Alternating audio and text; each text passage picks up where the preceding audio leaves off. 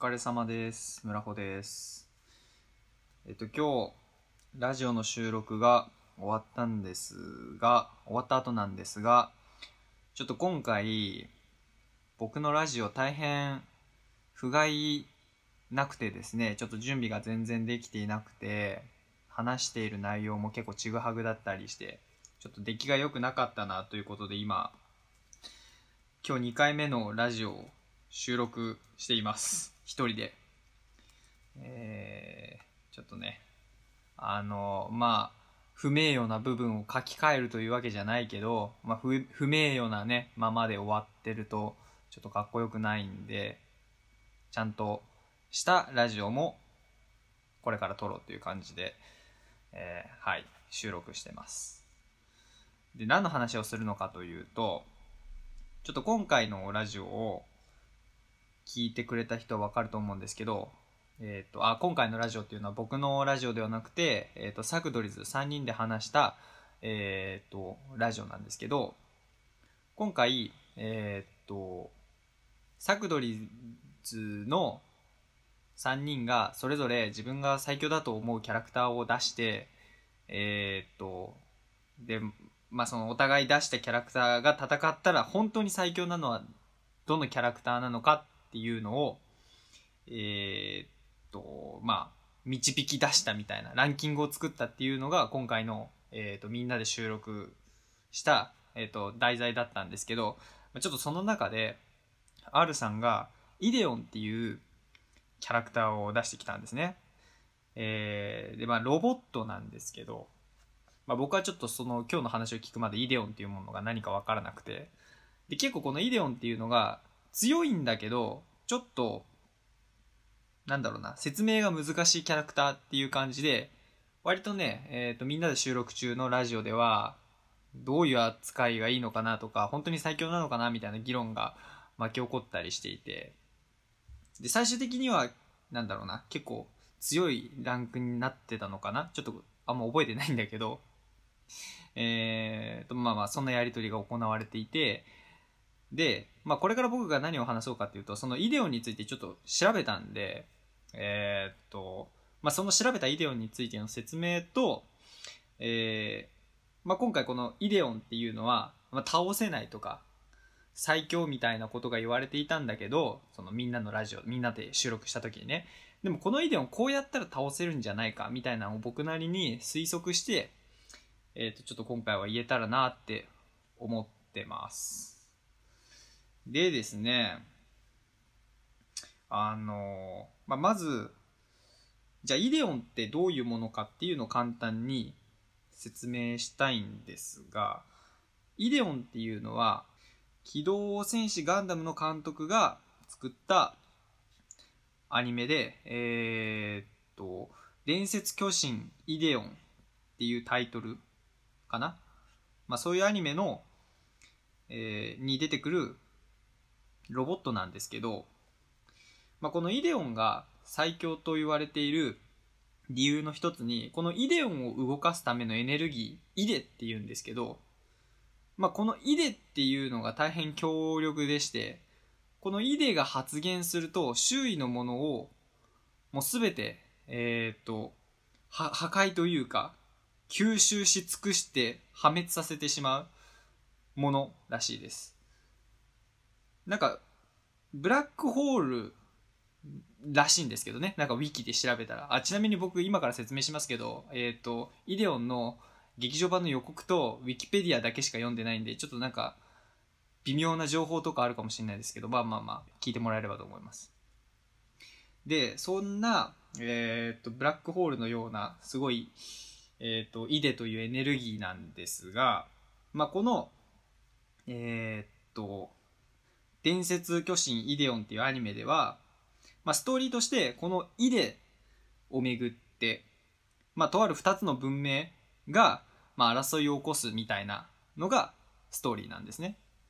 で、まあ、今イデの説明をしたんですけど、じゃあイデオンって何なのかっていうと、そのイデをエネルギーとして動くロボットなんですよ。これがイデオン。僕結構その違いがね、みんなで収録の時はあんまり分かってなくて、なんかイデオンとイデって一緒なのかなみたいな思ってたんだけど、まあ、厳密にはイデは、えっ、とエネルギーでエネエネルギーのことでイデオンはその器ロボット。という解釈です。はい。でえーっとこのイデなんですけど、まあ、これまでも、まあ、すでに人類を破滅させたことがあるらしく、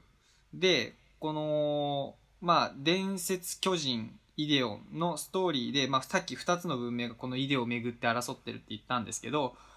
まあ、これはだから、イデによって、えー、っと、まあ、滅亡してしまったその次の文明が今争ってるんですよ。で、まあ、この争いが、まあ、片方はイデを探していて、で、もう片方は、なんか、もうすでにイデを持っているのかな？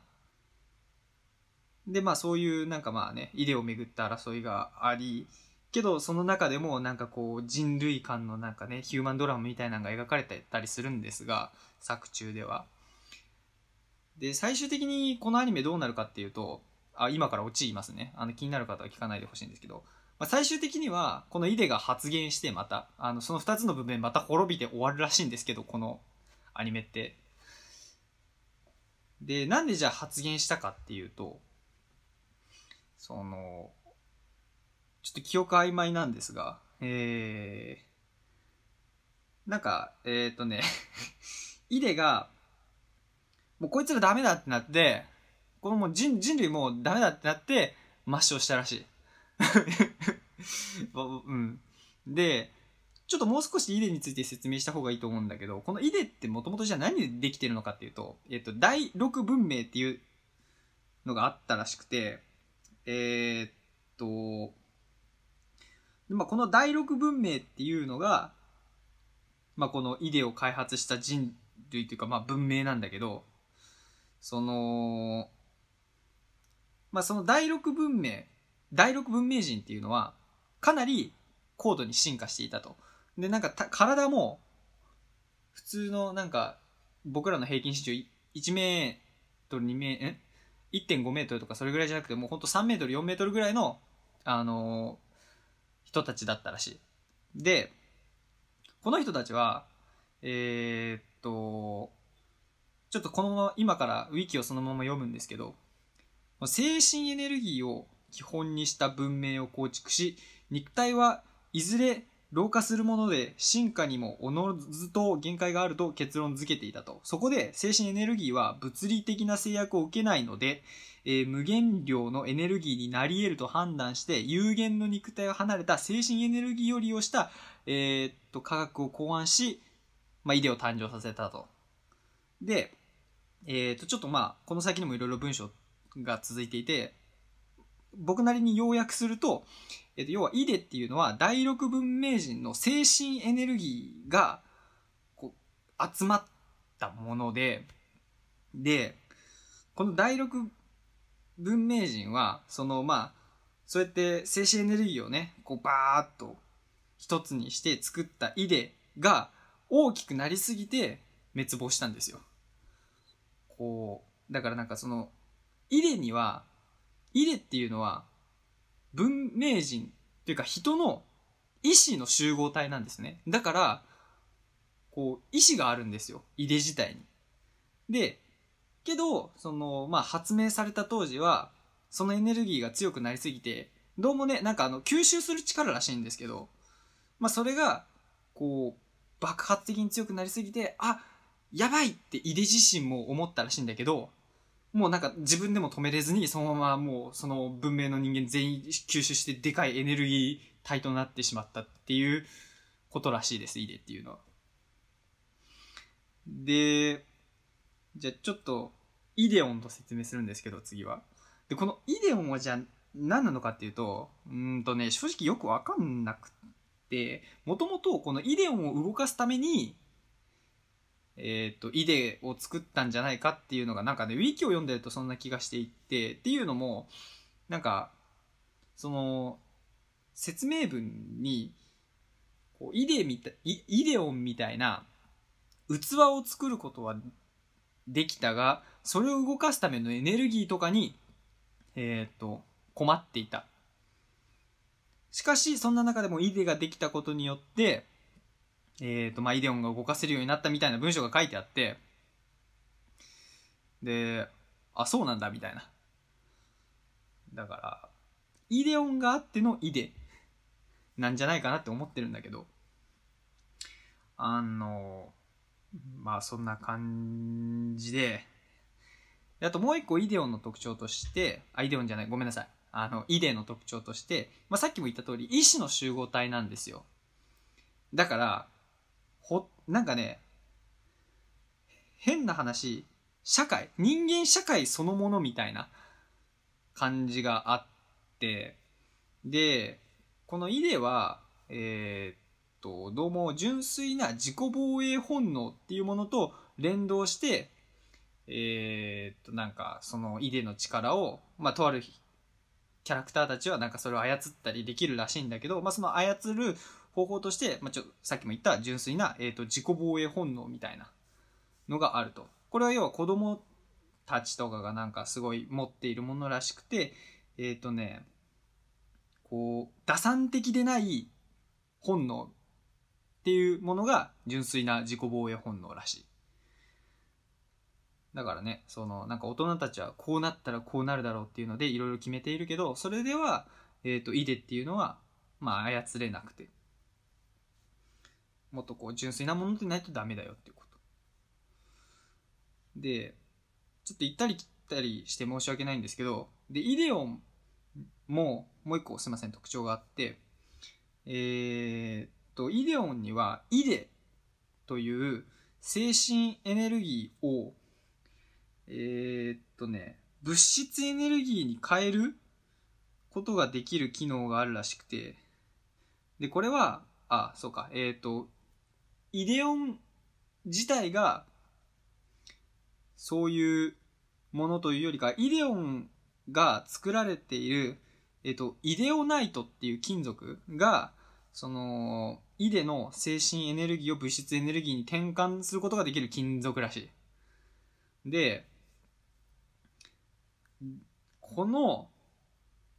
まあ、イデオンっていうのはこのイデオナイトでできていると。だからね、この、まあ、劇中とかで見てもわかるんだけど、イデオンってなんか体からすごいエネルギー線放射するんですよ。で、ああいうことができる？イデ、イデを使って、そういうレーザーにしたりとかして、まあ、攻撃できたりすると。いうものなんですよ。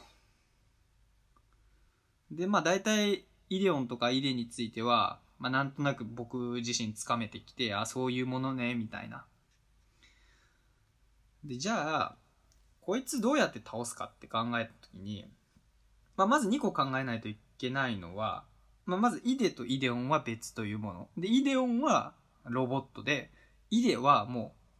集合体、だからもう物質じゃないよね。もう概念みたいな感じなんだけど、概念はちょっとよくわかんないな。で、えー、っと、で、イデオンに関しては、これ壊せる、壊せるんとは思ってなくて、で、その理由はちょっと後で言うんだけど、あの、で、次、イデなんだけど、この「い」でね、まあ、さっきも言った通り意志があってでねまあなんかこれ今日のはこの話の最初の方にも言ったけど、まあ、結局劇中のキャラを全滅させてしまうわけだがこの「い」では。なんかねそのすごいねこの集合体って最強なんだけどなんかあんまりね賢くない感じがしていてその、なんか神っぽい振る舞いをするくせにすごい人間っぽいというか、あの、ちょっとうまく説明できるかわかんないんだけど、えっ、ー、とね、まあ、まず、意志があるよね。その集合体だから。その人間の意識の。で、意志があるんですよ。で、その意志の、なんかみん、そのいろんな意志の共通して持っているえー、っと、意識が自分たちを守ろうっていう欲求なんですよね。僕がその、なんとなく感じた、このウィキペディアとか予告編でのやり取りとかを見て、えっ、と思ったのは、このイデっていうのはそう、すごいね、自己中心的な感じがしていて、えー、っとね、なんかすごい妄想で判断をしている感じがある。全然合理的じゃない。合理的な部分もあるんだけど、結局自分たちが